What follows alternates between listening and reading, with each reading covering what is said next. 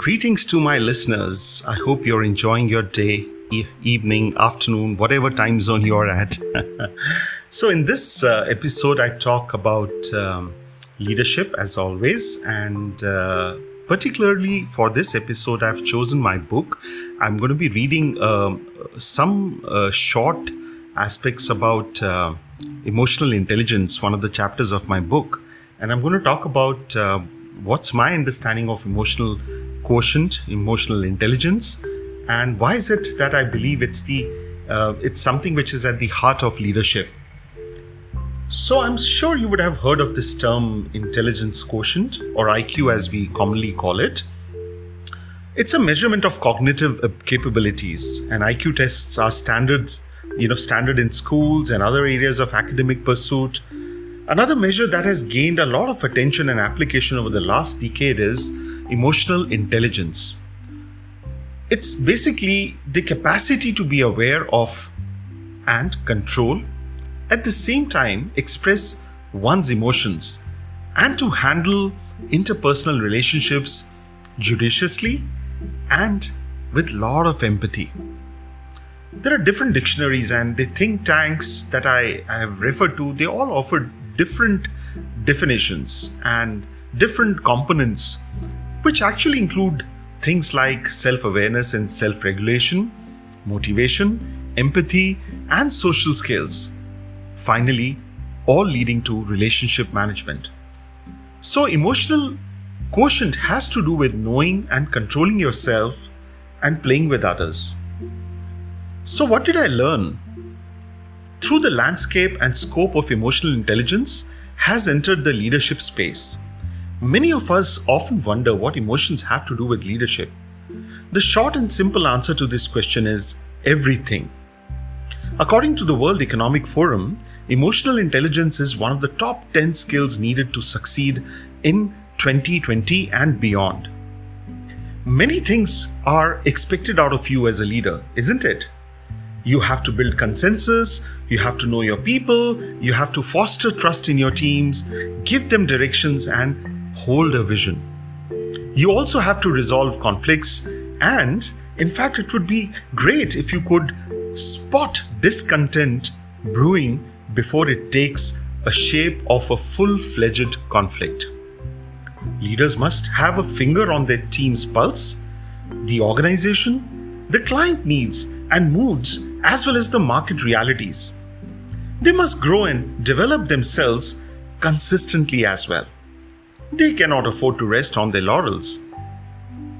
Hey, that's a long to do list, and we all agree.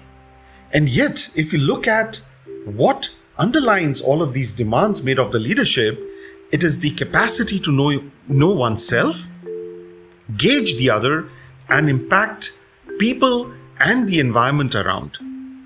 It is still a tall order, I agree, ladies and gentlemen. But when we see the unifying aspects that form the core of good leadership, it becomes more manageable. So, let me share an example that showcases the importance of developing emotional intelligence in leaders. It was in 2008 when I was joining back, when I was, you know, when I had actually joined Infosys BPM to drive best practices in the customer services area, and we used to call it as Customer Service Center of Excellence or COE. I did not expect to be pulled into the thick of operations as well.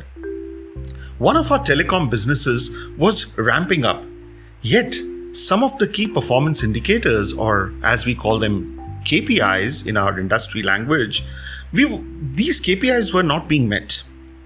We were on a contract, and it was clear that either we shape up or we shape out. So we are we were on a red corner notice. so I call this story as uh, baptism by fire. Swaminathan D, Swami as we lovingly call him, our chief operating officer at that time, whom I was reporting to, asked whether I was willing to roll up my sleeves and jump in, even though this was over and above my profile. Hey, life in business really comes with a job description, isn't it? And so I said yes. As you can imagine, this presented an awkward situation for my colleague, who was then managing the process. And while the request was based purely on professional necessity, there was a personal and emotional aspect to it as well. My involvement created a sense of threat. I could sense the resistance to the fact that someone with similar experience and credentials was being brought on board to firefight. Most of the suggestions I made or the interventions I recommended were refuted or challenged. With a tight timeline and high stakes, I knew something had to change, else, we were headed towards failure. I cannot say that I knew enough about emotional intelligence at that time to, uh, to have decided my next steps. Still, somehow, somewhere in my gut, I knew that we had to talk through in a safe and mutual understanding environment and to create the alignment and synergy required to bring this process to a successful closure. To build a, I'm sorry, to build an environment of trust and commitment, I took the following steps. Align my work hours to map with the teams, which is night shifts for about 5 months. Rolled up my sleeves and participated in floor walks and observing calls. In, in contact center language, we call it side jacking spent time with high performers during breaks in capturing their best practices, participated in client calls, internal performance review meetings, and vendor manage, manager interactions, both formal and informal. So we used to have smoke breaks, though I don't smoke. I used to have smoke smoke breaks where our vendor partner um, uh, would would enjoy a smoke break, and I would accompany him sometimes over a cup of, you know, holding a cup of hand um, in my hand and and set up a an informal conversation with him. So, participated in client calls, internal performance reviews, and vendor manage, uh, manager interactions. I also worked closely with the quality and training teams and shared some of their workloads. My colleague felt similarly happy, and through a series of closed door conversations where we aired our apprehensions and concerns, we were able to agree on presenting a unified face to the team. Such an action is not manipulation. A team needs to know that its leadership is pulling in the same direction. The leadership needs to create spaces where differences can be respectfully put out and a consensus reached. While this may sound like a familiar story and the approach may seem commonsensical, we often forget that people must develop a range of internal skills to allow such conversations to bear fruit much dialogue and talking occurs in personal and professional spaces without positive results. It would be fair to say that we did have our own share of disappointments and heated exchanges, asking our leaders to help us by intervening and as and when it was needed.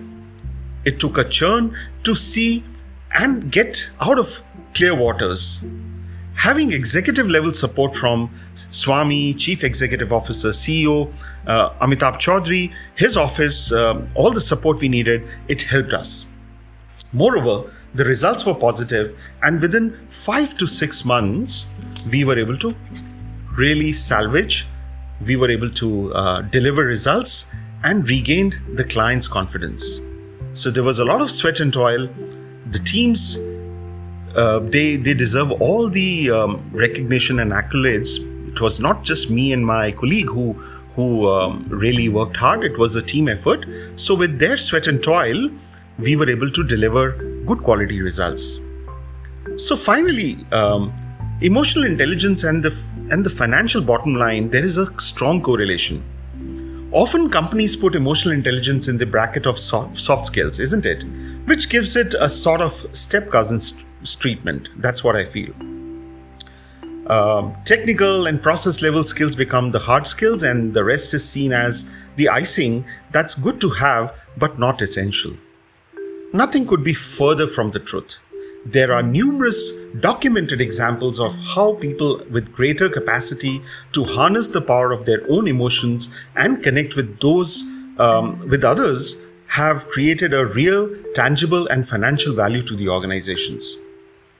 According to a research paper titled The Business Case for Emotional Intelligence that was published on workforce.com, it says restaurants managed by managers with high emotional intelligence showed an annual profit growth of 22% versus an annual average growth of 15% for the same period.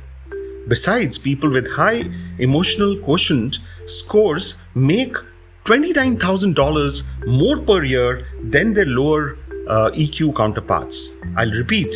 Besides, people with high EQ scores make $29,000 more per year more than their lower EQ counterparts. I hope this story, these anecdotes, the reference material uh, triggers some thinking in you and um, and you get some ideas on how do we really manage our emotions. It's not an easy journey, ladies and gentlemen, but someone has to make a start, isn't it?